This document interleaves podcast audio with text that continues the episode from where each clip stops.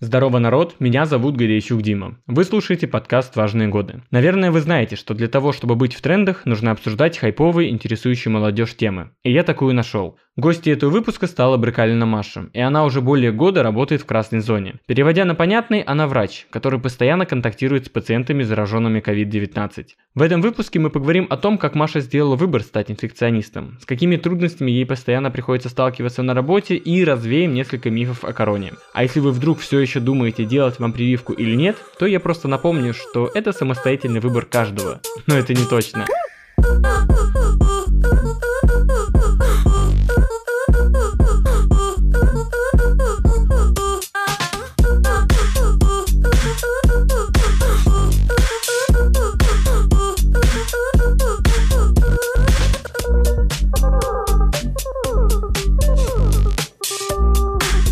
Маша, привет. Привет, привет, Дим.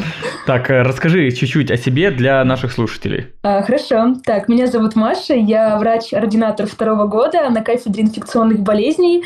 Я живу в городе Героя Волгограде, откуда, в принципе, и наш ведущий Дмитрий. Волгоград! Волгоград! Тут Россия должна быть, а не Волгоград. Слушай, ну про я только понял, что ты врач, а дальше ты какие-то непонятные слова стал говорить вообще. Так, это моя, так сказать, должность. А, сначала ты учишься 6 лет в медицине, медицинском ага. и остаешься врачом общей практики. То есть я закончила 6 лет, и я врач-участковый терапевт. И так заканчивают все. Угу. Имеется в виду, что у тебя есть несколько путей. Ты либо педиатр, либо терапевт. Если ты хочешь быть каким-то хирургом, акушер-гинекологом, дерматовенерологом и вообще кем угодно, все непонятные слова и специальности, которые ты знаешь, нужно доучиваться после университета. И это называется ординатура. То есть инфекционные болезни, я буду инфекционистом, и мне нужно учиться два года года, поэтому я уже на втором году обучения, угу. поэтому ординатор качества – это моя, так сказать, должность. Так, ну, про врачей мы уже чуть-чуть знаем вообще, да, тем, кто слушает подкаст. У нас с Эльдаром э, был выпуск, Эльдар Рашидович, пластический хирург. Находите, слушайте, там, ставьте лайки, все дела. Поэтому чуть в курсе. Ты сейчас э, в ординатуре второй год заканчиваешь, правильно, да? да? Ну, ты только что сказал, я просто повторяю.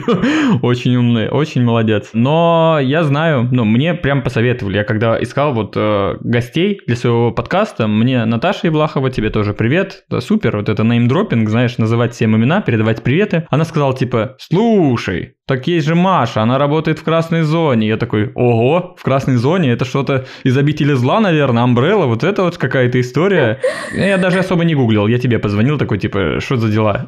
Расскажи, пожалуйста. Я такая, подожди, подожди, на эту тему нужно записаться. Да, я не в эфир говорить ничего не буду. Вот так, да, ты ответила? Да-да, уберите камеры, где ваши микрофоны и жучки. Но для начала передадим привет Наташе из Питера, да, она, кстати, в этом году кончила ординатуру по пластической хирургии. Поэтому хм, все питерцы Поэтому... А на Евлахову Наталью. Алексеевна, по-моему, да? Наталья Алексеевна. Да, да, Алексеевна она. Так вот, что касаемо меня и красной зоны. Не, стой, давай мы про красную зону прям сразу не будем. Давай мы чуть-чуть все-таки сначала про тебя. Ну, у нас где-то в подводке будет сказано, что мы разрушители тут мифов, и вот, э, типа, где зародился ковид, да, вся вот эта история. Но сначала, наверное, чуть-чуть про тебя. Как вообще в медицину занесло? Всегда хотела спасать людей, что, любишь людей вообще или что? Или не знала, кем еще быть? Да, я очень миролюбивый человек, люди всех люблю, такой гуманист всей Руси, но история не об этом. А у всех есть...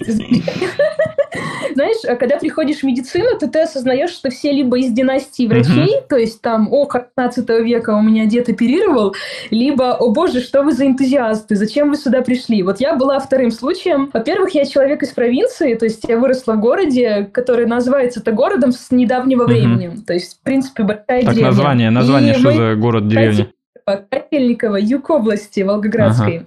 Ага. Если вы едете на море и проезжаете на поезде, то вам прям в окно суют рыба-рыба, раки-раки. Вот это мой родной город. Тут просто рыбный промысел, угу. это каждый второй занимается рыбой. Так вот, отступаем от темы. В школьные времена, мой 10 или 9 класс, я не помню, я была такая бойкая девчонка, и я подралась с одноклассником. Ну, Спрятала тело и ну, поняла, что не умеешь накладывать швы. Такая, ну, пора бы. Мы сидим, короче, э, ситуация. Э, сидим на на скорой вдвоем я держу пакет со льдом, потому что у меня разбит нос, течет кровь. Он тоже весь в синяках, но ему прилетело в висок. Он сидит, держит такой пакет у виска, угу. и нас привезли во взрослую поликлинику. И нам нужно обоим пройти травматолога или хирурга, но это я поняла уже спустя время. То есть нас привезли по скорой каким-то врачам. А с тем учетом, что у нас у обоих травма головы, угу. нам нужно исключить сотрясение мозга. И ситуация следующее время, где-то 12, захожу я первая к доктору, у меня вот этот здоровенный нос, из которого просто течет кровище, я с полотенцем, которое просто полностью пропитано кровью. Э, прошу прощения у тех, кто не любит такие истории.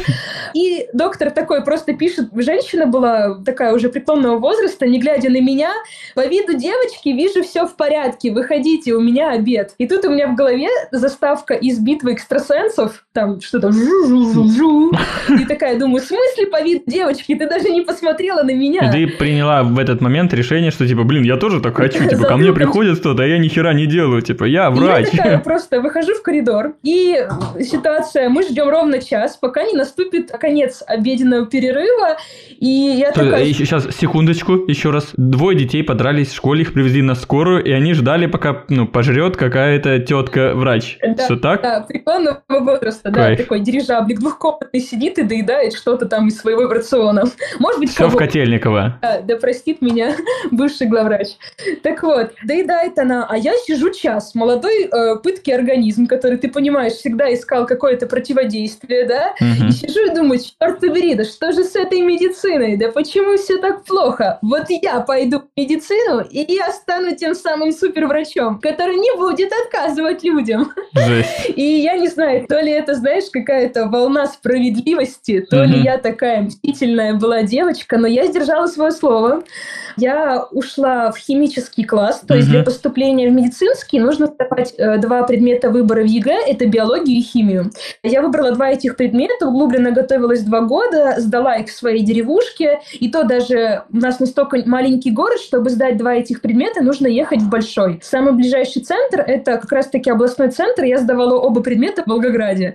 И я приехала такая, знаешь, из деревни, и тут все такие из гимназий, из лицеев, и все рассказывают, что они поступают в медицинский, и вообще они будут суперкардиохирургами. И стою такая я на пороге какой-то школы, где мы сдаем химию, и а каким буду врачом я? Да я даже не знаю. Я на этот вопрос отвечала хорошим, ну, время покажет. То есть я шла без фанатичной мысли, я буду супер крутым хирургом или супер крутым, не знаю, акушер-гинекологом. Но обычно все идут в медицину только оперировать. Типа, я буду кардиохирургом, я буду супер полостным хирургом и так далее. Мне кажется, ты покруче врач был, тебе надо было говорить, а я буду тем врачом, который работает, а не который вот стоит и рассказывает, какой он крутой. Я, ну, иду работать врачом. Вы что, дебилы, что ли, тут стоите, письками Бороться, меряетесь? Да, да, все, ну, все круто. Гимназия там, не гимназия, пошли в жопу. Ну, как ты понимаешь, именно так и сложилось. У меня получилось, что я закончила университет, и 3 июля я слушаю, еду в Котельниково на маршрутке и слушаю угу. результаты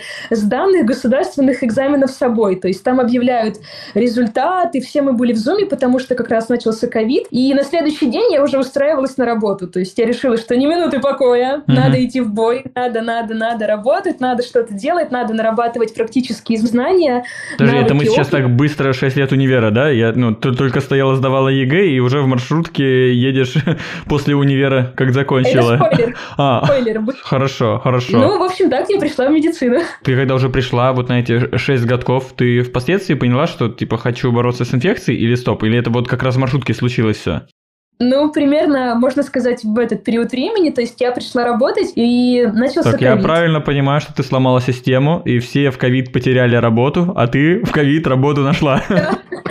Нашла свою стальность, признание жизни. Ура! Вот первая польза от ковида, загибаем пальцы.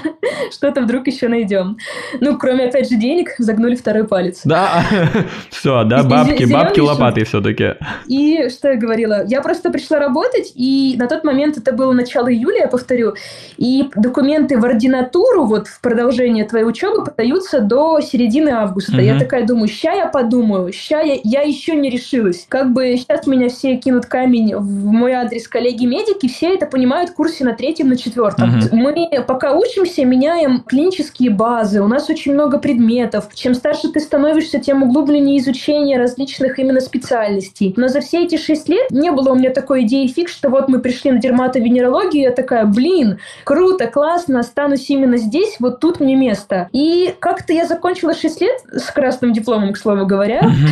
Вот, где Давай еще, ну что, понтуйся, что там у тебя еще есть? Школу с какой медалью закончила? Давай. Ой, даже не знаю, даже не знаю, какой цвет. Но где-то же нужно про это говорить, типа не только мамы в классниках на страничке. Ну, это к слову, да, ничего такого сверхъестественного.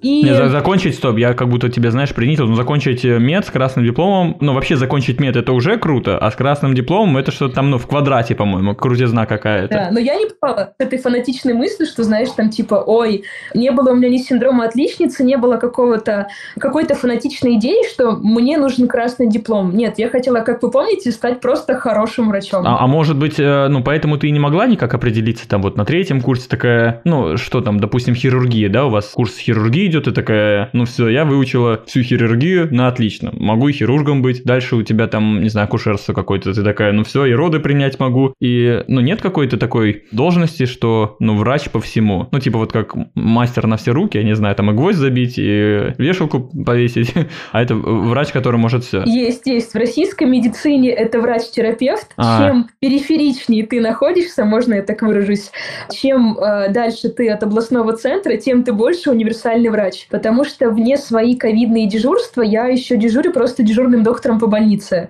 Что ага. это значит? Я от хвоста до чешуи, от мала до велика, переломы ко мне, гипертензия, подъем давления ко мне, носовое mm-hmm. кровотечение ко мне, мошка попала в глаз ко мне, из уха какого-нибудь шмеля тоже вытащу я.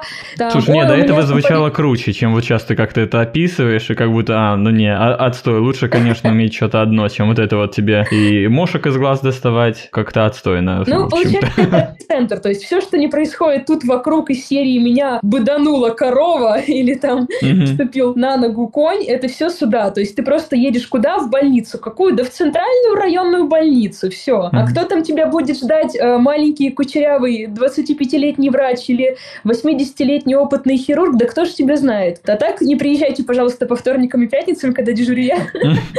Ну, это так, шутка-минутка.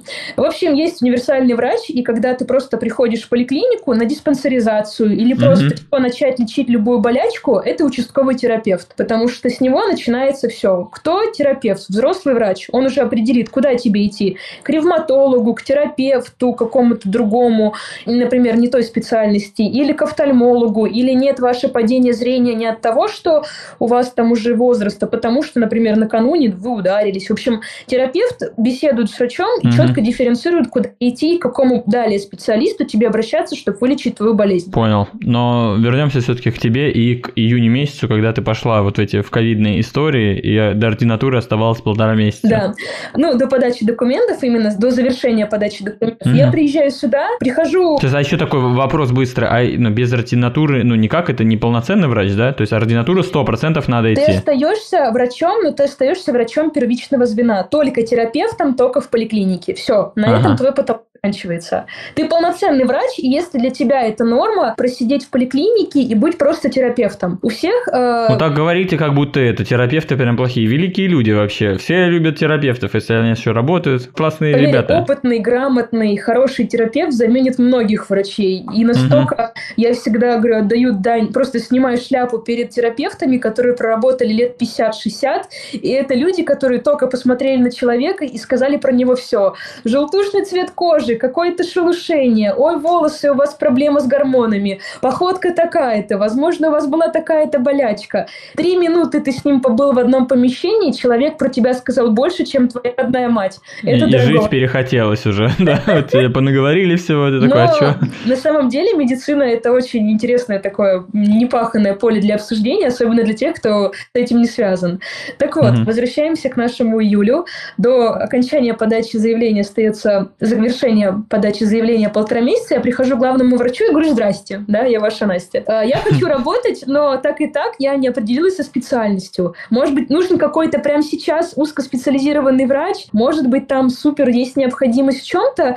И он такой, да, таких врачей много, которых не хватает. Или угу. много специалистов преклонного возраста, поэтому год-два они проработают, и они уже давно просились на пенсию. Или сами рассказали о своих планах, что они хотят закончить там профессиональную деятельность. Угу. Мы, в общем, побеседовали с главврачом минут 10-15, и это больше было похоже на психологический тест. Там, на стрессоустойчивость, а что нравится, что не нравится, где ты работала до этого, там, где ты чувствуешь какой-то отклик, любишь ли ты вообще людей, общаться с ними, и твое ли сидеть в поликлинике. И он мне такой, хорошо, я перезвоню тебе через пару дней. Я такая думаю, что? Я не прошла собеседование в бюджетную больницу. Но на самом деле он мне перезванивает и говорит, слушай, а приезжай-ка ко мне, у меня есть для тебя идея. Мне кажется, тебе хорошо подойдет инфекция. Я говорю, почему? Потому что там некому... Да, ты приехал, он на тебя покашлял, да, вот, и говорит, смотри, как тебе идет инфекция. Я вытерла сопли и сказала, да, ты Да, да. Нет, на самом деле он говорит, так и так, а, сейчас ковид, я предлагаю тебе поработать и понять, твое это или нет. И действительно, поработав даже банально несколько недель, я поняла, что это очень круто. То есть я начала больше читать именно по инфекции, смотреть какие-то такие же интервью главных там нештатных инфекционистов или заведующих инфекционных болезней и пересмотреть mm-hmm. в целом историю. И если так обернуться на все, что было с человечеством до, до раз в век, всегда была какая-то инфекция, начиная от испанки, чумы, тулеремии и чего только не было, что можно в какой-то степени назвать естественным отбором, да, как чистится планета. Приходит какая-то суперинфекция, mm-hmm. косит определенный слой населения, остаются вот они, наиболее приспособленнейшиеся по Дарвину, кто выживает. Mm-hmm. Поэтому ковид – это вполне закономерность этого века, не побоюсь сказать сейчас на фоне того, что я ординатор второго года и что-то уже знаю. Вот. Так, на, может быть, нам какой-то дисклеймер надо сказать на всякий случай, что чтобы там тебя не уволили, да, не знаю, не сократили. Это мое субъективное мнение. Я думаю, пока не закончился ковид и его не изучили от и до, все-таки мнения будут, и мнения разные. Сколько специалистов, столько и мнений. Но действительно, именно в этот век случился ковид. И мы с вами его очевидцы, его наблюдатели. Ну да, если вообще посмотреть, знаешь, такие 2019, ну, 2020 год, да, все-таки, наверное, полноценно он в 2020 году пришел. Но, э, да, да, там что-то я видел в секретных документах, он и в 2003 уже был году, ну, вот это ВКонтакте, в пабликах всякие. Нет, типа... это было, я тебе скажу. Ну, ну и, в общем, мы такие, в 2020 году случился ковид, и мы такие, обалдеть, век технологий, все вот эта история, а потом люди такие, ну, в 2110 даже году такие, блин, вот 90 лет назад вот этих вот наших динозавров тут покосило немножко. Ну, просто мы вот в этом времени живем, поэтому нам как-то это сложно. Ну, я тоже вообще против ковида, да, и э, тоже дисклеймер, это все, ну, говорится тут для шоу, да, мы никого ни к чему не призываем, там, ну, вот эта вся история, ответственности я брать на себя тоже не планирую, но про, про ковид больше мы сейчас тоже будем, да, разговаривать вообще, а, откуда он и, и так далее. В общем, две недели ты отработала. И поняла, что это мое, подала документы в ординатуру на инфекционные болезни, мне понравилось, я прошла вступительные экзамены, и все, мне пришло письмо из Хогвартса, правда, без совы. Поздравляем, прошли, да, я такая, уху, а дальше ситуация эпидемическая не улучшалась. Угу. Первый год обучения в любой ординатуре обычно это всегда теоретический. Поэтому, когда стал вопрос о том, что, эй, Мария Юрьевна, давайте возвращаться в Волгоград на лекции и на пары, меня официально командировали как координатора первого года в помощь э, районному центру, угу. от которого я целевое направление, то есть она помогает своей больнице, такое тяжелое время. И тогда это было вообще очень, ну не то чтобы почитаемо, но это было солидарно. То есть все, все уважали, все такие, о, ординатор, который работает в ковиде, все-все-все, хорошо, ради бога, пусть работает. Дефицит кадров, тяжелое время, mm-hmm. никто не знает, насколько это затянулось. Да, вспомните тот год, когда в марте нам объявили, что у нас неделя самоизоляции, мы все такие, что? Неделю просто сидеть дома, и это будет оплачиваемо, и все это для нашего здоровья, да когда такое было? Потом шел месяц, ситуация не становилась лучше, шел другой месяц, у всех переболели все знакомые, кто-то переболел сам, да, и все такие, боже, так действительно беда так близко, и в итоге вдумайтесь, COVID-19, а на пороге 21 год, ведь действительно... Да-да, вообще очень хайповая тема, я так понял, мы обсуждаем с тобой еще прошлый год, да, ну точно, в топы попадем, нормально. Больше хэштегов, больше, больше. А, вообще еще хочу сказать, что крутой лайфхак, прийти в больницу, главврачу и сказать, так, я вот сейчас, значит, ординатуру выбираю, кого вам там не хватает? Ну, что типа ты реально не останешься без работы, тебя уже берут, и ты это полноценным врачом ты уже работал, или как это? Ну, ты не медсестра же, правильно? Несмотря на то, что ты учишься, но ты уже врач. Да, я врач. Я устроена на... Вообще я пришла и первые там недели две проработала врачом-участковым терапевтом, угу. как по, по образованию 6 лет. А дальше меня забрали в инфекцию, но для этого есть специальная должность. Вот как ты говоришь, когда ты вроде бы врач, но я же не закончила еще свои 8 лет. Ну да, да, да. Типа это закон или вообще ты же, ну, с людьми, если там кто-то помрет у тебя на руках, наверное, это уже, ну, ну история я, серьезная. Я врач, да, просто называется, что я не узкоспециализированный врач. Поэтому моя ставка звучит, как и ставка многих работающих работающих ординаторов врач-стажер через дефис инфекционного госпиталя. То есть, что она не именно инфекционист, угу. а она врач, который работает под наблюдением других старших врачей, но тем не менее она врач. То есть я, все, я врач, но у меня лапки, простите. Мамин, папин врач. Вот такая я молодец. Про твое обучение все понятно. Давай перейдем уже к ковиду. Про все... Ну, мы будем развеивать мифы, но давай еще раз оговоримся на всякий случай, что ну, никакой образовательной цели этот подкаст не несет. Не да, да, да, да. Потому что да фиг его знает. Ну, я буду говорить, знаешь, что вот я на улице слышал, где-то иногда буду говорить специально глупости. Ну и, и, и начнем. А, ковид появился что в итоге в Китае, либо это вот эти а, заговор, чтобы как раз-таки почистить планету. Ты же там инфекции изучала, да? Это, это специально вот эта большая восьмерка, я не знаю кто. Знаешь, я думаю, кому как удобно, пусть так и думает, потому что сколько людей, столько мнений. Не, ну я, я... я верю вот в эту историю, что типа парень в Китае съел летучую мышь, и знаешь, такой, ну, мимас есть, есть, там доминошки стоят, самая маленькая, парень в Китае ест летучую мышь, и последняя, типа, рушится мировая экономика. Все вот я, я верю... Я, знаешь, как склонна к версии такой более рациональной, все-таки я врач, и какой-то заговор мировых восьмерок, шестерок и много других цифр э, в моем понимании маловероятен, а то, что это вполне закономерный процесс, да, я все-таки склонна больше к этому. То, что это приняло характер такой пандемии, mm-hmm. тоже, да, ВОЗ признал пандемию, пандемию. Кто признал? Ну, босс? Босс, да. Босс. Мне шеф, шеф звонил. Говорит, признал. Буквально вчера болтали, вот, сидели за одним столом. Все вот эти возовские ребята. На самом деле, не скажу даже тебе дату признания пандемии, пандемии. Вот такой человек. Это, ну, на мою память, март 2019 где есть четкие, в общем... Типа а, за год до того, когда вот всех, ну, большую часть мира бахнул, он Китай же он там раньше еще, мне кажется, мне декабре, кажется, наверное, ушел. логичнее тебе будет ставить такую легкую ремарку, даже я могу потом тебе ее прислать, действительно про ковид, типа в таком-то таком-то городе начался, в таком-то таком-то объявили пандемию, потом ВОЗ объявила пандемию тогда-то, и вот с такого-то он распространился по миру. Просто сейчас это будет слишком заумно от меня звучать. Все, не, не будем даже тогда никакие ремарки вставлять. Что там, в Ухане, по-моему? Не, не в Ухане это появилось. Где-то появилось, и все. Но тогда вопрос, да, если COVID-19, ну я сказал про 2003 год, да, какие-то ранние года, и ты такая, да-да-да, это было. Так, вот с этим давай-ка разберемся, что за дела. Давай. Семейство коронавирусов далеко не ново. То есть даже когда мы говорим, например, ой, человек заболел гриппом. Угу. Грипп – это общепринятое понимание, так же, как и коронавирус. То есть, да, он был до этого и раньше. Это совершенно не новое семейство вирусов. Но это всего лишь семейство. Как и любая семья, их может быть миллион Ивановых, но угу. Петя, Вася, Дима, Коля, каждый из них сам по себе отдельно живет. Поэтому штаммы коронавируса каждый раз были разные. Штаммы и... это разновидность? Штамм, что такое? Да, это разновидность, штамм. Ага, вот, спасибо. Определенный вид, так скажем, вид.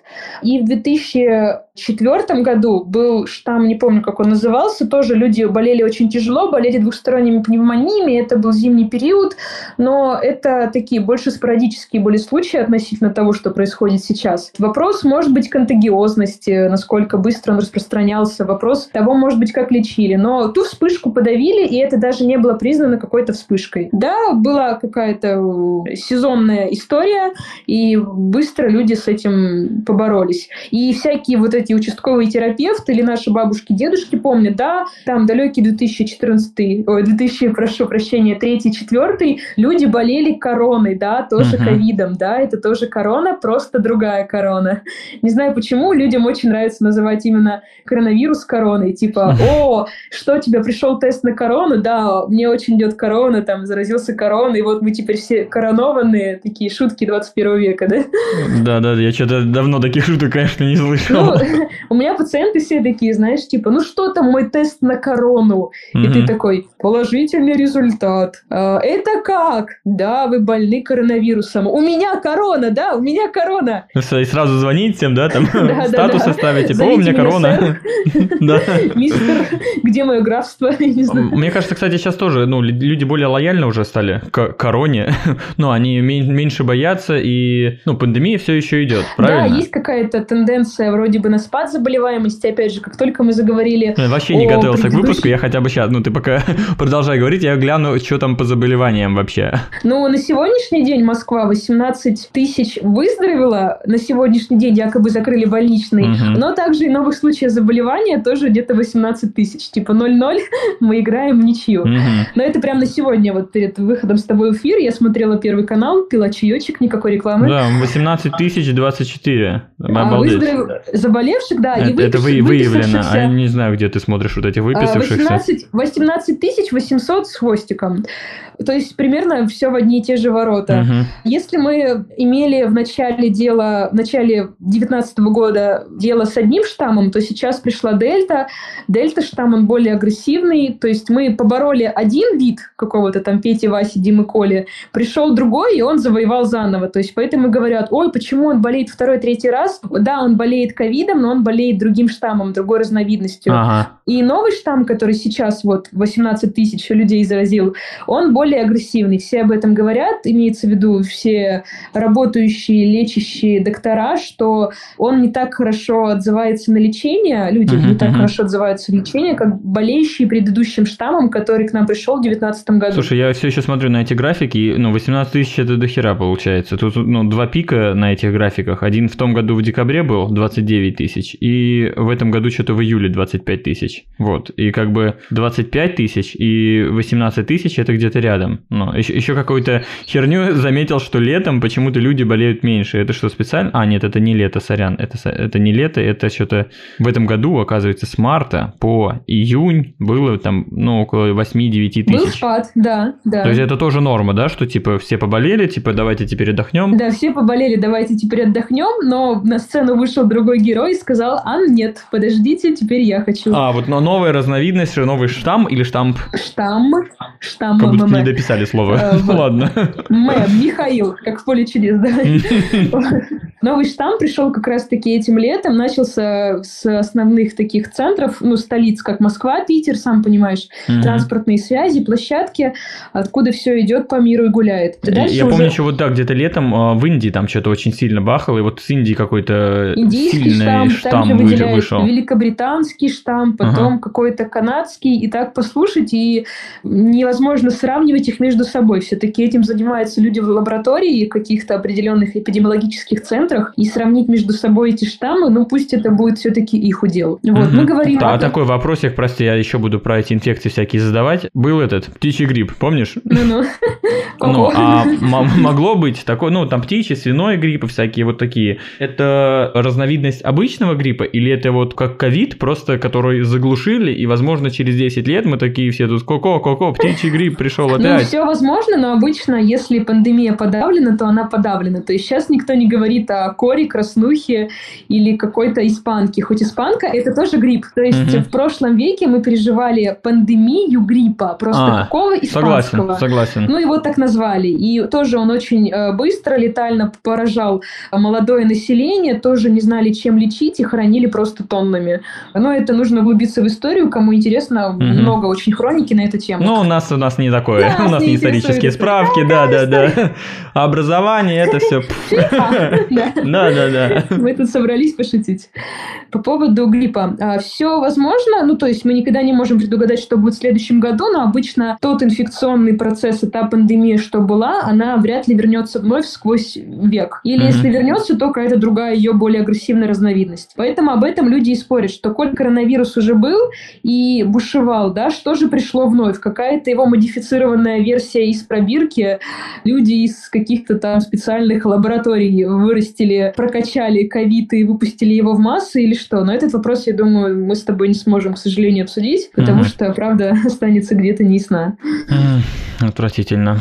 Ну ладно, а давай тогда дальше уже, наверное, больше про твою работу и, и про ковид. Дальше развеивать мифы, что вот люди, когда умирали, тоже, знаешь, вот у знакомых знакомых вот такие истории, когда... Люблю сарафанное радио, да. Да, да, да, да, да. У меня там кто-то умер от, э, я не знаю, чего-то, а ему написали, что от ковида. Это нас всех хотят убить. Это все, ну, заговор, нас всех хотят обмануть. Что, есть вообще такое? Ну, ну да, конечно, да, ты такая вначале представилась, я Мария, я врач, и я сейчас вам расскажу всю правду. Ну, давайте все равно послушаем вот эти вот отмазки врачей, да? Зачем вы нас убиваете? Говори. Присаживайтесь, присаживайтесь, дети мои. спасибо, извините. А, ну, во-первых, что мертвого умереть не может, и если человек умер, и его провели патологоанатомическое вскрытие, то есть специальную экспертизу и поставили причину смерти, трудно с этим поспорить, потому что это тоже проводил человек, специалист, патологоанатом, это тоже врач, который отучился 8 лет. И на самом деле это очень крутая специальность, э, сказать по человеку, от чего он умер, как, и что было еще сопутствующим, это тоже надо уметь. Отступим от темы. Когда говорят, что «Ой, нет, он же не болел ковидом», и мне mm-hmm. говорят «Просто я заболел летом двухсторонней пневмонией и кашлял». И нет, там мой дедушка умер не от ковида, это просто двухсторонняя пневмония. Come on, ребят, а вы много встречали июнь, июль, август? Вот мы, например, живем в Волгоградской области, ну, ЮФО, ну, да? Ну, 30-40 градусов, то да. Есть, что нужно сделать летом, чтобы заболеть двухсторонней пневмонией? Быть бомжом, бомжом Васей, уснуть в луже в самый холодный день лета, как по ну, мне, и то не факт, что ты заболеешь. Да. И когда болеет каждый второй двухсторонний какой-то пневмонии летом в пандемию, когда весь мир умирает от ковида, и кто-то один говорит «нет», звучит как просто непринятие проблемы. То есть угу. это отрицание, это нормальная реакция или необразованного человека, или просто ни камень, ни в ничей огород, просто так проще. То есть нет, кто угодно мог заболеть, но не мой дедушка, бабушка, не мой родственник, не моя дядя, тетя, это специально им так. Про пневмонию как будто окей, а ну бывает же типа, да вот у него вообще ничего там не было, никаких симптомов, но может такое, что это бессимптомно проходит, как бы убивает, и все такие ручки раз разводят? Нет, и, типа... нет. Есть вариант без симптомного течения ковида, ага. но это вот, например, наш с вами молодой возраст, как мне, например, 25, да, Дмитрий, насколько я знаю, чуть угу. младше. 26. 26, Спасибо. я так и сказала, чуть младше. Да, человек с высшим образованием. Так вот, я к тому, что а, если, в принципе, организм молодой, хорошая иммунная система, о чем мы говорим, очень часто бессимптомное протекание, то есть либо это скрининг на работе, и всех раз в неделю берут мазки, и тут хоп, тебе прислали положительный результат, пришел на электронную почту, да, а ты ничего не чувствуешь, имеется в виду запахи, вкусы на месте, не было температуры, никакого-то озноба, ты живешь своей нормальной жизнью, но ты просто положительный носитель. В таком случае тебя отстраняют от работы, ты просто ведешь дневник самонаблюдения, меряешь температуру и периодически раз в неделю, раз в 3-4 дня сдаешь мазки, просто до отрицательного результата. Это один из вариантов течения болезни, бессимптомное. Угу. Также есть легкое течение, там гриппоподобное, да, там 37,5, какие-то сопельки побыли 2-3 денечка, и все, в принципе, ничего тебя не беспокоит. До пневмонии это не ушло. Если мы уже говорим о пневмонии, то это средняя степень тяжести. Чувствуем, да, еще на ступеньку выше. Также есть тяжелое течение. Ты, ты правда какой-то врач, я как будто на приеме врача Черт. у тебя, ну, манера какой-то на ступеньку выше, прости. Всегда, когда ты врач, а, нужно разговаривать о сложных вещах простыми словами. Этому нас учат в университете. Какими бы супер выражениями, метафорами ты не оперировал, выйти родственникам и сказать, ой, извините, у вашего там дяди, тети был синдром цитокинового шторма, потом развился ДВС-синдром, потом то-то, то-то, то-то, и они стоят, моргают. Так от чего он умер? И ты такой, от ковида. Угу. От ковида и его осложнения, от ковида и такого тяжелого течения. То есть, что было ковид? Ковид что вызвал? Пневмонию двухстороннюю. Ага. Из-за того, что была пневмония, у пациента была дыхательная недостаточность, угу. и из-за дыхательной недостаточности развился такой каскад реакций, как м, недостаточность других органов, вследствие чего он умер. То есть не бывает такого, что шел-шел, хоп, упал, умер, а тебе такие ковид, просто ковид, да, это ковид. Нет, то есть всегда все сводится к одному. Дыхательная недостаточность, поражение легких. Дыхательная недостаточность, поражение легких и других органов и систем. Плюс мы говорим о том, что давайте так, это нам с вами 20 лет, и спасибо, что мы здоровы. Есть э, определенная группа риска, это пожилой возраст, люди с сопутствующими заболеваниями, такие как сахарный диабет, болезни легких, в принципе, пациенты с иммунодефицитами угу. и много-многим другим сопутствующими заболеваниями и патологиями, которых, для которых ковид и, в принципе, любое инфекционное заболевание будет приноситься тяжело, будет еще большим триггером. Поэтому их основное состояние еще хуже дает э, ковиду переносить его. Поэтому из серии «Мой дедушка умер 100% не от ковида», сколько было дедушке лет? Ой, там 90, и вообще он весь сидел на таблетках и был еле-еле наладан дышал. Ну, давай все-таки признаем, что умер, скорее всего, от ковида, если так написали врачи. Ну, ну ладно, я, я ну, не качал вообще за эту тему, я сразу сказал, что это какие-то там истории. Нет, истории. я просто да, да. На, на, на массу, на публику, чтобы стереотипы, которые есть в голове, нужно все-таки как-то рационализировать. Есть еще один стереотип, наверное, я тебе перебью, серии «Ой, они специально пишут ковид, им за это платят». Патологоанатомам да, платят, платят вам за это. Ему не платят за то, что он написал больше или меньше. Это уже вопрос медстатистики. Но статистикой не занимаются врачи. Статистикой занимаются люди, которые занимаются статистикой. Как бы тавтологично это ни звучало. Так, сорян, но у вас же есть план, я знаю. И у терапевта, и у хирурга есть план. Смотри, может быть, и у... Нет. есть только план, может быть, у Всевышнего, но, опять же, мы с ним никак не согласовываем это. Не-не, ну э, у врачей есть вообще план на месяц же, правильно? Смотри, типа, план... принять столько-то больных. Да, а, но знаешь, в каком смысле? Например, вот, предположим, я заведующая терапевтического отделения, и у меня есть план, что в моем отделении должно пролечиться, например, там, ну, абстрактно, 300 угу. человек в месяц. Да. Это говорит о том, что я не должна положить меньше пациентов в отделение, то есть койка не должна простаиваться. Сколько оборот койки, койка дней есть такое понятие в больнице, то есть сколько... Койка дней, да, койка дней. Это экономический фактор. То есть сколько дней, например, провел пациент на койке, сколько дней он лечился. И понятное дело, что для каждого заболевания количество койка дней будет разных. Какой-то там даже тяжелый гайморит в инфекции лечится за определенный промежуток времени, например, 5 дней.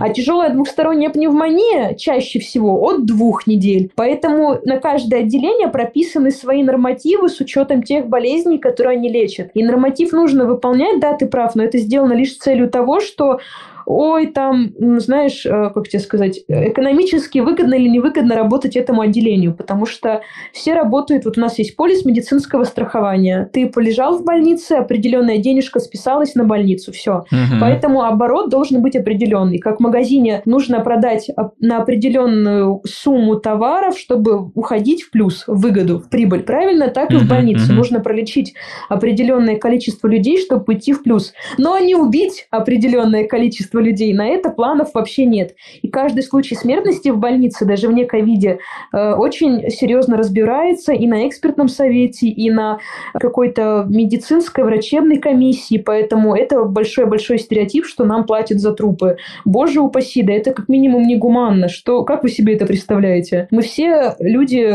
социальные, все имеют каких-то там бабушек, дедушек, родственников.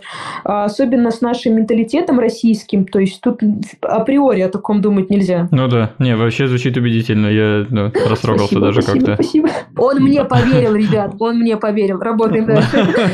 Ну, знаешь, такой целый механизм был запущен, люди начали копать дальше землю, ну, которые работают в ритуальных услугах, другие бегом колотить гробы, третьи подписывать людей, черные пакеты, тут, ну, все пишут медицинскую документацию. Все, все договариваются, да, заходят патологоанатом. Да, да. Да, нормально, нормально. Ну, а я повелся. Хорошо. Спасибо. Какие еще бывают мифы, которыми приходится вот там бороться тебе с бабушками какими-нибудь, может быть, либо молодые люди это приходят? А, из серии, знаешь, а, меня там насильно там или что-нибудь такое, вот мою бабушку увезли в больницу и даже не спросили или что-то такое, заложили, знаешь, там для численности заложили. Угу. Тоже стереотип, потому что чтобы тебя оказывали медицинские услуги, к сожалению, сейчас это называется услугами, с тебя должны взять добровольное информированное согласие. То есть вы согласны на то, чтобы вас лечили? Вы согласны лечиться в нашей больнице? Вы согласны лечиться в нашей больнице там, по нашим схемам лечения? Это первое. Потом часто из-за пандемии все рассказывают про то, что вот я вызвал скорую и лежал, лечился дома, меня не забрали в больницу, ах, вы негодники. Угу. Давайте вернемся к моему рассказу о том, что ковид бывает нескольких степеней тяжести, да, бессимптомная, легкая, средне-тяжелая, тяжелая и крайне тяжелая. Если бы мы госпитализировали всех, внимание, вопрос, а зачем тогда дифференцировать пациентов? То есть для этого и существует эта градация. Мы госпитализируем тяжелых и крайне тяжелых тех, кого нельзя оставлять на дому, и тех, кого нельзя лечить дома. На все остальное есть поликлиническое звено, то uh-huh. есть участковые терапевты к ним ходят на дом. Ну, знаешь, вряд ли если сталкивался, то есть я заболел, а, вызвал, вот вызовите врача на дом, позвоните в поликлинику место жительства, откройте больничный, но никуда не идите и ни в какую больницу не надо ложиться. В условиях пандемии все это остро стало ощутимо, и люди наглядно увидели, что в больницу попасть это не из серии «я захотел полежать, покапаться». Нет. Если у тебя есть показания к этому, если тебе нужно находиться под длительным, долгим медицинским наблюдением, то да. Все остальное ты будешь под медицинским наблюдением, под медицинским контролем, но на телефоне, дома или раз в неделю к тебе будет приходить доктор. Слушай, у меня, кстати, бабушка как раз болела, ну, вроде вот чем-то, ну, неподтвержденным ковидом, но поражение легких у нее, ну, процентов 30 было или что-то такое. Ее нифига не клали в больницу. Это норм? Ну, ей типа 60, там 9. Э, нормально, да? Нормально, то есть э, нельзя судить именно в данный момент. Во-первых, КТ – это метод обследования, и он делается в определенные, так сказать, промежутки времени. Когда начинает болеть пациент, когда он в разгаре, еще через неделю, чтобы наблюдать динамику процесса. То есть 30% – это, так сказать, максимум поражения. Значит, это КТ, ну, 1-2, то есть степень, ну, средне-тяжелая. То, что можно, в принципе, было полечить дома. Опять же, если мы говорим о пожилом полиморбидном пациенте, пациенте с большим количеством заболеваний. Поли каком? Полиморбидным. Морб, морби, морбис – это болезнь. То есть полиморбидный пациент, расширяем, да, словарный Понял. запас. Спасибо. Полиморбидный с большим количеством болезней. Нет, просто для кругозора. Не кичусь никак своим словарным запасом. Да-да-да. Так вот, а, и если у этого человека много заболеваний, и 30% это, например, из серии, он звонит в поликлинику и говорит, у меня температура два дня, я сделал КТ на второй день, и тут уже 30%. То есть мы прогнозируем о том, что это только начало болезни и уже 30% поражения. То есть нет, я бы такого пациента уже забрала лечиться. А если пациент говорит, я болел две недели назад, там температурил, поколол какие-то антибиотики, и вроде бы прошло, и вот внуки мне вчера сделали КТ, и там 30%, и я чувствую сейчас себя нормально, ты такой, о, ну 30% это уже хорошо, то есть это уже финиш, uh-huh. ничего активного тут нету, и окей, бабушка, давайте долечиваться дома, но под наблюдением докторов. Поэтому каждый пациент смотрится в разрезе времени, именно здесь, сейчас и с определенным прогнозом. Угу. Но я, к сожалению, не знаю, какая там бабушки была полная история. Но все хорошо, все хорошо. Но если бы ты был в компании, да, то ты бы уже сказал, блин, у бабушки был процент поражения, ее не забрали в больницу, негодны эти врачи. Не, я, я про 30% возможно, неправду сказал, может быть, мне было больше, может быть, меньше, я просто, ну, какой-то какой процент был, угу. ну, не 70, типа, а что-то, ну, мне кажется, ну, меньше 50 было, но все равно, как бы человек пожилой, да, который, да. да, в зоне риска, и должны вроде сразу забирать, к ней, по-моему, пару раз приезжала скорая с, с опозданием 2-3 часа, что-то такое. Какой-то укол ей кололи, такие, ну все, давайте. Она такая, ну давайте. Типа, алло, внуки. Я жива, всего хорошего. Копайте яму, да. Ну, нехорошо, конечно, так шутить. Но, в общем, в каждом э, случае с пациентом смотрится индивидуально. Плюс все любят само слово процент поражения. Мы должны понимать, что это процент не мертвой ткани, типа, знаешь, там процент поражения минус две руки, а процент вовлеченный в процесс воспалительной угу. легочной ткани. То есть сейчас 30% легких болеют. Из двух легких 30% в общей сумме легочной ткани подвержено... Это звучит до хрена вообще. Типа 50% легких это минус одна легкая, ну, типа, а 30 ну, это, 30 ну, треть, это одна да? четвертая легких у тебя не работает. Ну, даже одна треть, обалдеть. Угу. Ну, в общем, все смотрится очень индивидуально. И на КТ, даже вот ты говоришь, у нее вроде бы не был подтвержденный ковид. КТ, врач, который расшифровывает потом КТ, диагностикой занимается, ага. он пишет, например, 30% вероятно вирусные этиологии, то есть вирусная пневмония и бактериальная пневмония на снимке выглядят по-разному, поэтому даже рентгенолог или на КТ доктор может заподозрить, вирус вызвал эту пневмонию или любая другая бактерия, то есть стриптококковые пневмонии, много-много других, которые были и до ковида. И он сразу четко скажет, так, стоп, это вот нынешняя история, вот эти матовые стекла, про которые все знают, угу. там булыжная мостовая и так далее. Ничего не понял. Это что за матовые стекла, про которые все знают, кроме меня? Что это а, такое? Есть такие симптомы у КТ. Э, докторов свои, так скажем, маркеры вирусной инфекции. Это матовые стекла. То есть легкие сами по себе. Такая очень воздушная, очень легкая структура, представляющая губку, ну, такой каркас, э, который пропускает большое количество воздуха. То есть угу. фильтрация, все проходит, диффузия газов, очень интересный процесс. Да, все подышали, курильщики докурили. Так вот, а, на снимке выглядят вот эти срезы как матовые стекла, то есть вот чистые-чистые легкие, как будто много-много ячеек, а потом хоп, и такое затемнение, как если вы вспомните зимой, ты подошел к стеклу, и появилось такой вот след. Угу. Вот это выглядит как Матовое, матовое да. стекло. Вот. Э, очень специфичный характерный знак. Ну, то есть, что тут, скорее всего, вирус, потому Понятно. что бактерия, если поражает, то она скорее имеет эксудативный такой характер. Но если не уходить в терминологию, то есть это просто выглядит по-другому. Наступишь ты на песок, угу. будет у тебя один отпечаток ноги, наступит твоя младшая сестра, которая там, ну, к примеру, 5, она, помнишь, что у тебя постарше, Фига. будет след чуть поменьше, да, и ты такой, вот это, скорее всего, наступил Дима, а тут, скорее всего, наступила другой. его младшая да. сестра. Вот это из той оперы. Возможно, вирусная или бактериальная этиология. Окей. А, знаешь, что еще хочу спросить? Надо было, наверное, пораньше задать вопрос. Красная зона. Все, ну, мне нравится говорить слово еще красная зона, звучит очень опасно. Ты сказала, что ты один врач в семье, ну, не, не в десятом поколении ты. Как у тебя вообще родители к этому? Что типа, так, всем привет, сегодня я ужинаю с вами, но с утра я вот э, с зараженными 50 людьми общалась, как бы, хрен его знает, переносчик я или я уже зараженный, но присаживайтесь, пожалуйста, покушаем. дорогие мои. Да, да, да. Это, как бы, сами понимаете, э, циклично, каждый век э, была какая-то инфекция, естественный отбор. Сорян, старики. Не бойтесь, да, не да, бойтесь, да. я с вами, я вас вылечу.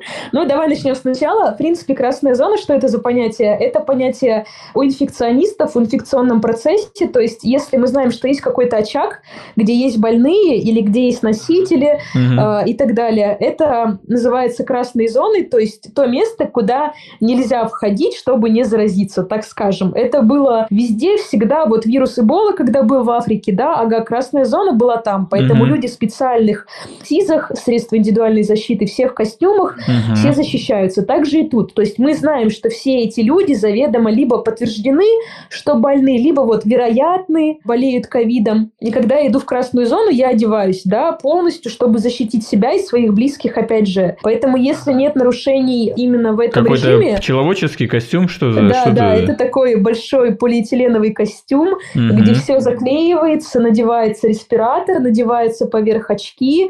В это время я в капюшоне, который тоже все подвернуто. Есть Жесть. определенный порядок надевания и снимания костюма. У меня две пары перчаток. Одну одеваю под низ, потом одеваю костюм, сверху надеваю другие специальные резиновые сапоги. Нет, не рыбацкие, не, не, не до паха, да, да, но да. чуть пониже, да. Чтобы все это потом я вышла в сандропускник, называется сандропускник место, где нас обрабатывают. Вот я вся такая полиэтиленовая ходячая история. Тело дышит, да, все замечательно, в скобочках нет. Угу. Меня обрабатывают таким специальным душиком, так скажем, угу. с э, разведением э, дезинфицирующего средства. Все это потом я снимаю в правильном порядке с помощью специального дезинсектора. То есть я это все не касаюсь. Или я касаюсь в определенной последовательности от грязного к чистому. То есть первым делом я снимаю перчатки, закидываю их в определенный бак. То есть все раскидано по тому, обрабатывается это или нет. Очки обрабатываются, они многоразовые. То есть я их опущу в специальную емкость для очков. В этой емкости налита специальная жидкость, в которой они определенное время полежат, чтобы mm коронавирус умер. Потом их помоют, обработают, и я опять их одену через какой-то промежуток времени. Костюмы и все остальное одноразовые. Сапоги я положу тоже в определенный бак, потому что их обработают, помоют, и я опять их одену резиновые. Жестко. Все остальное утилизируется. То есть также оно опускается в воду с этим раствором. Там какое-то время побудут э, все вот эти одноразовые мои респираторы, маски, перчатки. Потом это все достанут и утилизируют. Все. То есть это никого не заразили, никак дальше не распространяют инфекционный процесс. А отходы класса А? Нет, отходы класса А – это то, что не контактировало с никакими биологическими жидкостями. Ага. То есть, например, тебе укололи укол и шприц в отходы класса Б. То есть то, что проконтактировало уже либо с лекарством, либо с кровью, либо заведомо с тобой, да, с человеком. А халат твой – это какой отход класса какого? А, халат мой имеется в виду многоразовый, белый. Но нет, нет, нет, не многоразовый, это СИС. Тот СИС. все считается, ну, как бы, по сути, отходами класса Б, но это, в принципе, идет в утиль. То есть это не угу. должно никак... Сжигается. Бочка там стоит у вас, да, посреди больницы. Все супер. Пока от костюма далеко не ушли.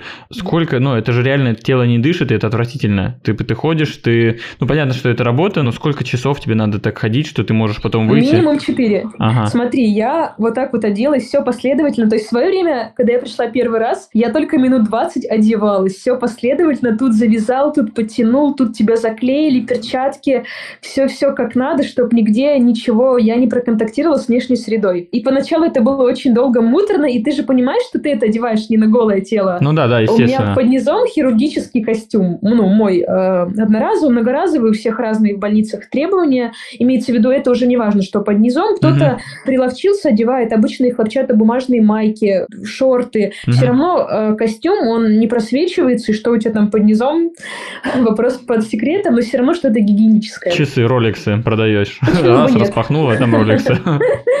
Вот, дорогие лекарства, препараты, кому надо, кто хочет жить, кто не застрахован. 8 800. Да. А, и ты одеваешься в определенной последовательности, все это долго муторно. Банальный лайфхак, например, есть у нас у всех. Одеваются все свои последовательности. Кто-то использует там обычный скотч, кто-то марлевый, например, подзаклеится.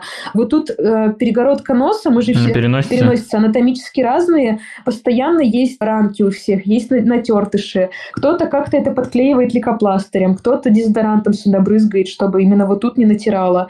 Плюс все потеют, да, вот это бесконечное лицо, которое мокрое, кто-то протирается лосьоном, потом идет, кто-то сразу умывается до входа. А чтобы очки не потели, есть такой прием у людей, водолазов. которые занимаются плаванием, да, и водолазов в частности, их нужно с внутренней Плюнуть. стороны протереть, плюнуть само собой, протереть чем-то мыльным, мыльным раствором. То а. есть мы так и делаем. Я беру очки, протираю обычно переносицу своим специальным специальным кремом и протираю внутреннюю поверхность очков мыльным раствором. Чисто слабенько, чтобы снять поверхностное натяжение. То есть я одеваю, мне все видно, но они не потеют. Угу. Когда потеют очки, ты сам понимаешь, как ты можешь работать дальше, если ты, ты ежик в тумане. Все. И, и там тоже как бы выделение не снимешь, такой не протрешь об халатик. Да, типа, типа, а, ой. Матовое стекло вспоминаем.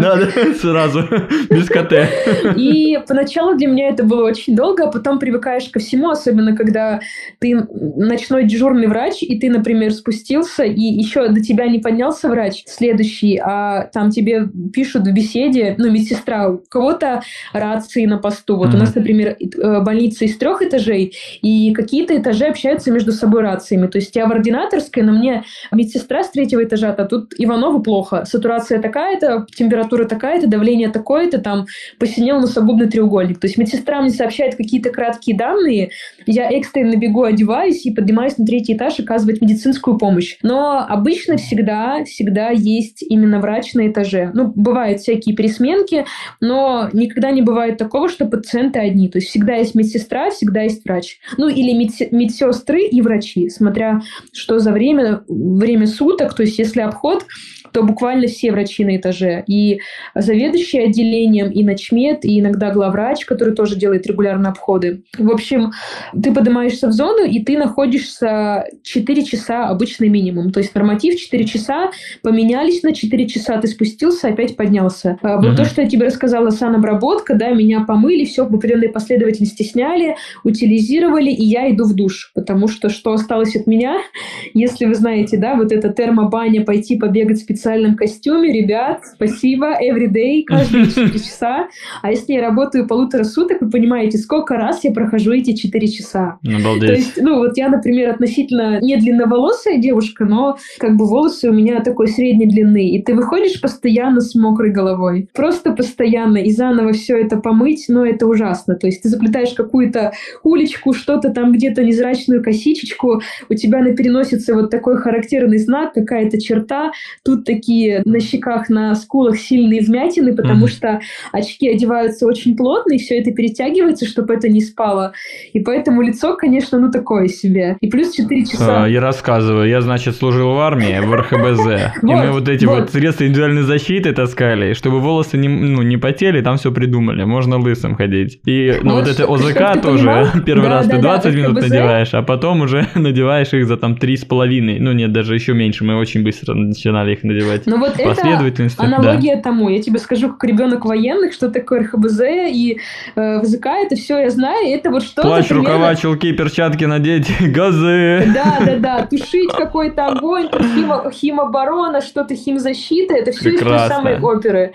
И поэтому, когда ты одеваешь каждый раз костюм, то раньше это, знаешь, какое-то было, блин, я там поднимаюсь в зону, сейчас что-то будет героическое. А сейчас все стоят, одеваются, как-то смеются между собойчики, шутки. И когда я слышу от людей, ой, второй год ковид, мы устали. И когда ты смотришь на этих людей, которые работают уже второй год в зоне, и как устали они, и как устали они от этого бесконечного напряжения, от бесконечно тяжело больных людей, от именно каких-то условий труда, ты понимаешь, что просто надеть маску в общественном месте это несложно. И это вопрос твоей безопасности. Как, как будто про родителей разобрались, что в целом они ну, не переживали, потому что ну, на тебя была защита. Да, то есть вопрос защиты, и нас каждую неделю тестируют обязательно. То есть, да, я могу вот так вот ходить бессимптомно, но бессимптомно ходить и болеть ковидом я не могу. Обязательно на рабочем месте за этим следят, мы обязательно сдаем мазки регулярно, и их делают тот же день. То есть, вот, не будет такого, что я сдала мазок, а мне он пришел через три дня положительный. Нет, в этот же день все.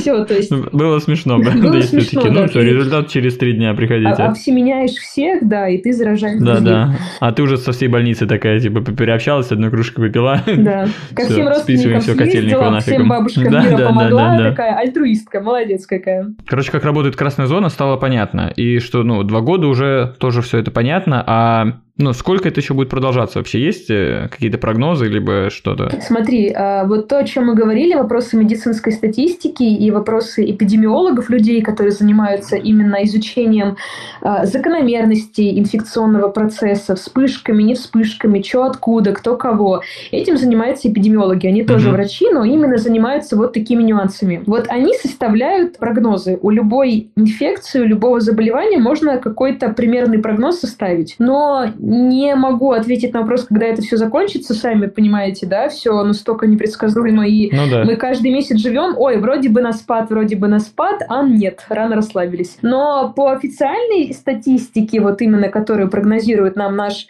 Центр эпидемиологии российский, к декабрю 2021 года должен быть такой очевидный спад, и якобы в весну 22 окончание пандемии. Но опять же, окончание по всему миру, окончание в России если мы вспомним та же, да, Китай отмылся и все было нормально до... Они объявили окончание пандемии, когда выздоровел последний пациент, ушел из больницы. Да. Что будет подразумеваться в России под окончанием пандемии, пока непонятно. 7 тысяч выявлений. Ну все, заканчиваем. Вроде не типа. так быстро мрут. Да, места вроде хватает всем в больницах, пусть лежат, типа. Да. Все нормально. А что скажешь по поводу прививок вообще? Вот, ну, ты сказал, маски типа надо носить, да, потому что ну, на улицах, да и я сам тоже особо игнорирую. Ну, ношение маски я, ну, короче, надоело. Просто, да, надоело, у всех лояльность уже какая-то, вот, и, ну, прививки, маски. Решили, знаешь, из серии «пусть я переболею». Это э, факт, mm. то есть никто не отменяет иммунитет. После любого заболевания у всех формируется иммунитет. Опять же, какой иммунитет сформировался к одному штамму, какой к другому. На эту тему можно беседовать бесконечно, на вопросы личной гигиены и инфекционного процесса между собой прекрасно перекликаются напрямую. Мойте руки, носите маски, угу. устали, не устали, ваше дело, но это общие рекомендации. Нельзя это не рекомендовать. Что касаемо вакцинации, это примерно та же самая песня. Вакцинация не защищает от болезни. Вакцинация защищает от рисков, от осложнений. И так было всегда. Это единое правило вакцинации не только в эпоху пандемии ковида, но и от всего. Вот каждый раз осенний период, сейчас, например, да, всем предлагают поликлиника, прививайтесь от гриппа, профилактируемся. Нас не хотят обезопасить, имеется в виду, нам не, не гарантируют, вы не заболеете гриппом. Но если вы заболеете гриппом, вы перенесете его в легкой форме. В этом суть вакцины, например, от гриппа. Также и с ковидом, также и с любыми другими болезнями. Вас вакцинируют, чтобы вы не умирали, по-русски говоря. Поэтому вакцин много сейчас зарегистрированных в стране 5. Mm-hmm. В каждом регионе свой процент превалирует тот же спутник или превалирует Ковивак, то есть это уже вопрос оснащенности медицинскими препаратами. Но я, например, за вакцинацию. Я сама тебе скажу, я прививалась в феврале. Прививалась... Типа в первых рядах стояла еще? Февраль это начало Нет, начала? февраль 20 года, не 19 -го. Тогда еще мы не говорили о вакцинах. То есть 19 -го года появились... февраль вообще уже была вакцина разве? Нет, нет, нет. Тогда только в Китае говорили в целом о болезни. Так вот, в том году в феврале я привилась, потом вот в августе этого года, буквально, да, три недели назад я ревакцинировалась. Угу. Вторую уже прошла. Прошла вторую. Имеется в виду, что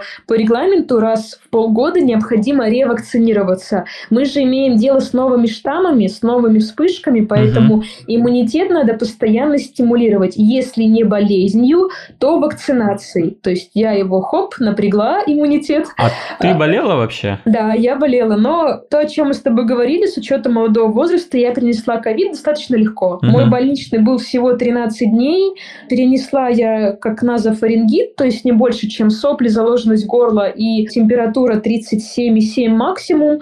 Э, с противовирусными препаратами и противовоспалительными я очень легко и быстро выздоровела. Это было после прививки? Э, нет, это было до, но к моменту прививки я сдала на антитела, и там было почти все по нулям. Поэтому я такая, стоп, ага. в смысле я переболела, и у меня не осталось иммунитета. Значит, нужно иммунитет стимулировать. Я пошла вакцинировалась, и сразу антитела возросли. Про цифры говорить не будем, потому что давайте сразу цифрами мериться нельзя. Имеется в виду, у меня 15, а у меня 500 антител. Угу, да, Разные лаборатории дают разные параметры, у всех свои нормы, от этого нужно плясать. А я вакцинировался, я даже не знаю, сколько у меня антител, но я болел после просто прививки. Но тоже сколько, пару дней у меня была температура, там около 38. У меня пропали запахи, вкус, э, и ремонтадин я пил, вот все, ну там за 2-3 дня я встал обратно в строй, и там запахи, э, не, вкус за неделю где-то вернулся, запахи недели за две. Ну, не очень хочется тебя расстраивать, но ремонтадин препарат, который с точки зрения доказательной медицины нужно отложить на полку, было лет 20 назад. То есть он как противовирусный вообще не действует. Нормально в... сработало. Ремонтадин.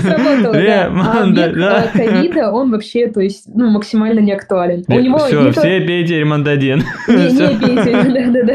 Так вот, вопрос о том, что когда вот про стереотипы еще раз коснемся, все говорят, ой, меня укололи, укололи, люблю эту фразу. А, от короны. Да, от короны, и я заболел. Давайте разберемся раз и навсегда, что в вакцине от коронавируса нет коронавируса. Там есть хвостик двоюродного брата коронавируса, это аденовирус, то есть кусочек белка от аденовируса. Но угу. в чем суть? Он обладает перекрестной реакцией, и иммунитет на него сработает и при ковиде. Да, это факт. Но самим ковидом вас заразить не могут, потому что его вакцине нет. Да, после вакцинации может быть гриппоподобное состояние, и об этом предупреждают сразу врачи, то есть температура 38-39, угу. два дня, например, после вакцинации, это норма, это работа вашего иммунитета, он стимулирован, и это нормально. То есть, да, это тяжело, нужно там попить дома НПВС, нестероидные противовоспалительные препараты, взять больничный там на пару дней, но это пережить. Это нормальная угу. э, реакция иммунитета. Не, у меня Плюс... вообще вопросов нет, я даже ну, не против, что я переболел, мне было интересно, как это без запахов пожить. И,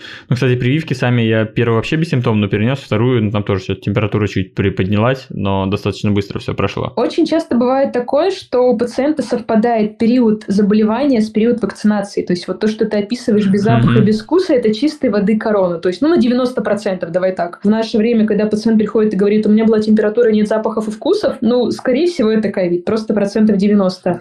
Но сама прививка не могла вызвать отсутствие запахов и вкусов. Возможно, вот так у тебя совпало, что инкубационный период начала болезни совпал с вакцинацией. Не-не-не, стоп, я после прививки недели через три болел. Ну, к примеру, это к примеру. Не... То есть, часто бывает, когда люди рассказывают такую историю, поэтому я так это анонсирую. А, все, я понял. Это ответ для всех уже. Да, все, и для все. всех, Окей. и для тебя, и вообще слушайте все наш подкаст.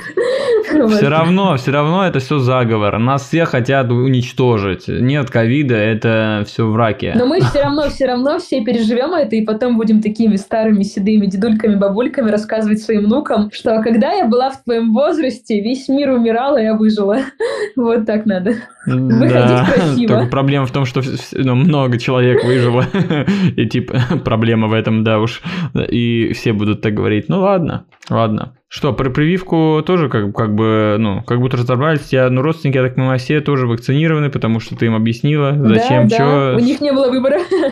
К ним приехали люди в черном. Тут тоже многие вакцинировались, но я не знаю, тут можно говорить, что это дело вообще каждого, да, когда, типа, ну, на кону все хз. Навязывать я, я точно никому ничего не буду. Давайте поясним с точки зрения законодательства. О. Вакцинация – дело добровольное, так прописано, да-да-да, и все это знают в федеральном законе угу. об охране здоровья и жизни граждан. Но а, когда мы говорим об пандемии, это как военное положение. Когда военное положение, в армию заберут всех. Кто военно обязан, кто военно не обязан, и млад, и стар. То есть это пандемия. Кто не спрятался, я не виноват. Раз за Да, и это диктует определенные правила. Почему я сравнила с военным положением? Потому что то, что действует в мирное время, пандемия будет работать совершенно по другим законам. Поэтому сейчас вакцинация обязательно для всех. Если начали сначала с соцработников, с учителей, врачей, да, группы риска, кто больше всего имеет какие-то социальные контакты, это да. Сейчас вакцинация обязательно почти все. Угу. Даже давайте отстранимся от этого. Нет, я не хочу, не буду. По большому счету работает русский менталитет. То, что нам сказали делать обязательно, мы всегда включаем свое нет. Да, в смысле? Вообще-то я не буду. Я да, да. В смысле, да. В смысле, я, я кому-то что-то обязан. Я никому ничего не обязан. Я живу тут, и вообще моя страна, мои правила. Ага. Это больше такое отрицание на уровне сознания. Ну давайте чисто представим, что вы хотите. Болеть 25 дней в больнице с двухсторонней тяжелой пневмонией, даже если тебе 35, или просто пару дней покашлять, открыть больничный на неделю, дождаться отрицательного мазка и выйти на работу свободно. Конечно же, Первое. более лайтовый вариант устроит всех. 25 да. дней, конечно и это, же. по большому счету, и хочет принести вакцинация в нашу жизнь. Это экономически более выгодно, ну, угу. лечить пациента месяц, да, или все-таки больше дать ему работоспособности. И опять же, мы все идем к тому, что нам нужен групповой, видовой иммунитет, чтобы mm-hmm. именно была определенная прослойка граждан с иммунитетом. Тогда мы будем говорить о светлом будущем, тогда мы будем говорить об окончании пандемии. Поэтому настаивать мы не можем, но сейчас просто все больших трибун диктуют это как обязательным условием. На рабочих местах работодатели, потому что их в свое время обязуют, да, да, э, пенсионеры, потому что заботятся об их здоровье, и также ну, большая группа специалистов. Так, блин, пенсионерам еще за это подарки дают вообще-то. Я очень, ну, я, я видел вот эту бабушек, выходивших с коробками. Мне очень интересно, что в этих коробках. В каждом регионе свои какие-то условия, то есть Дальний Восток, там чуть ли не квартиры и машины разыгрывают, а мы, юга, как бы вакцинировался молодец, тебя да, не держи пять. Да, да, да. Ну, можешь работать дальше. Да, да, да, продолжаем зарабатывать денежки. Да, все, как будто тоже все понятно стало. Знаешь, мне кажется, мы все-таки подходим к концу. Я в конце еще раз хочу сказать, что никакой образовательной цели, да, ну, никого ни к чему я не призываю, да, Маша тоже никого ни к чему не призывает. Все слова, сказанные нами, это все для шоу, потому что, да, блин, ну, не, не хочется брать на себя ответственность. Да, да, все субъективно.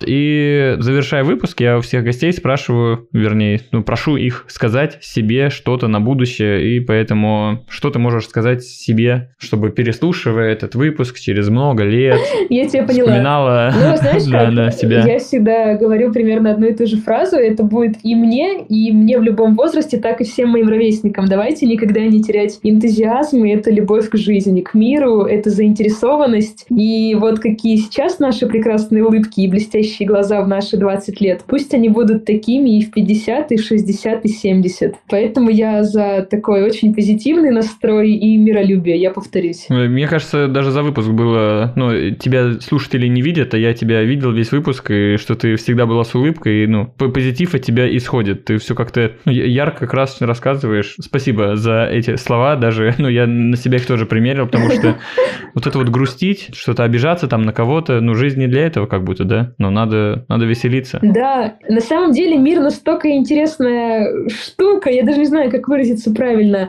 То есть все зависит от тебя. Если ты смотришь на этот мир влюбленными глазами, то все будет на тебя направлено. Но я могу на эту тему уделить отдельный выпуск. Так что давай не про мой оптимизм. Но я за то, чтобы заражать всех этим настроением. Любите свою жизнь, любите своих друзей, своих родственников и вообще вдохновляйтесь каждый день. Неважно, это понедельник или выходной, сегодня ваше любимое лето или ваш любимый декабрь. Просто просыпайтесь с хорошим настроением, и тогда вас ждет успех. Супер. Спасибо. Спасибо за еще раз эти слова. Спасибо тебе за выпуск. Э, все, остальные все тоже подписывайтесь, ставьте лайки, там все дела. Вот это, что, что еще обычно говорят, я, я даже не знаю. Все, спасибо и пока-пока. Всем пока!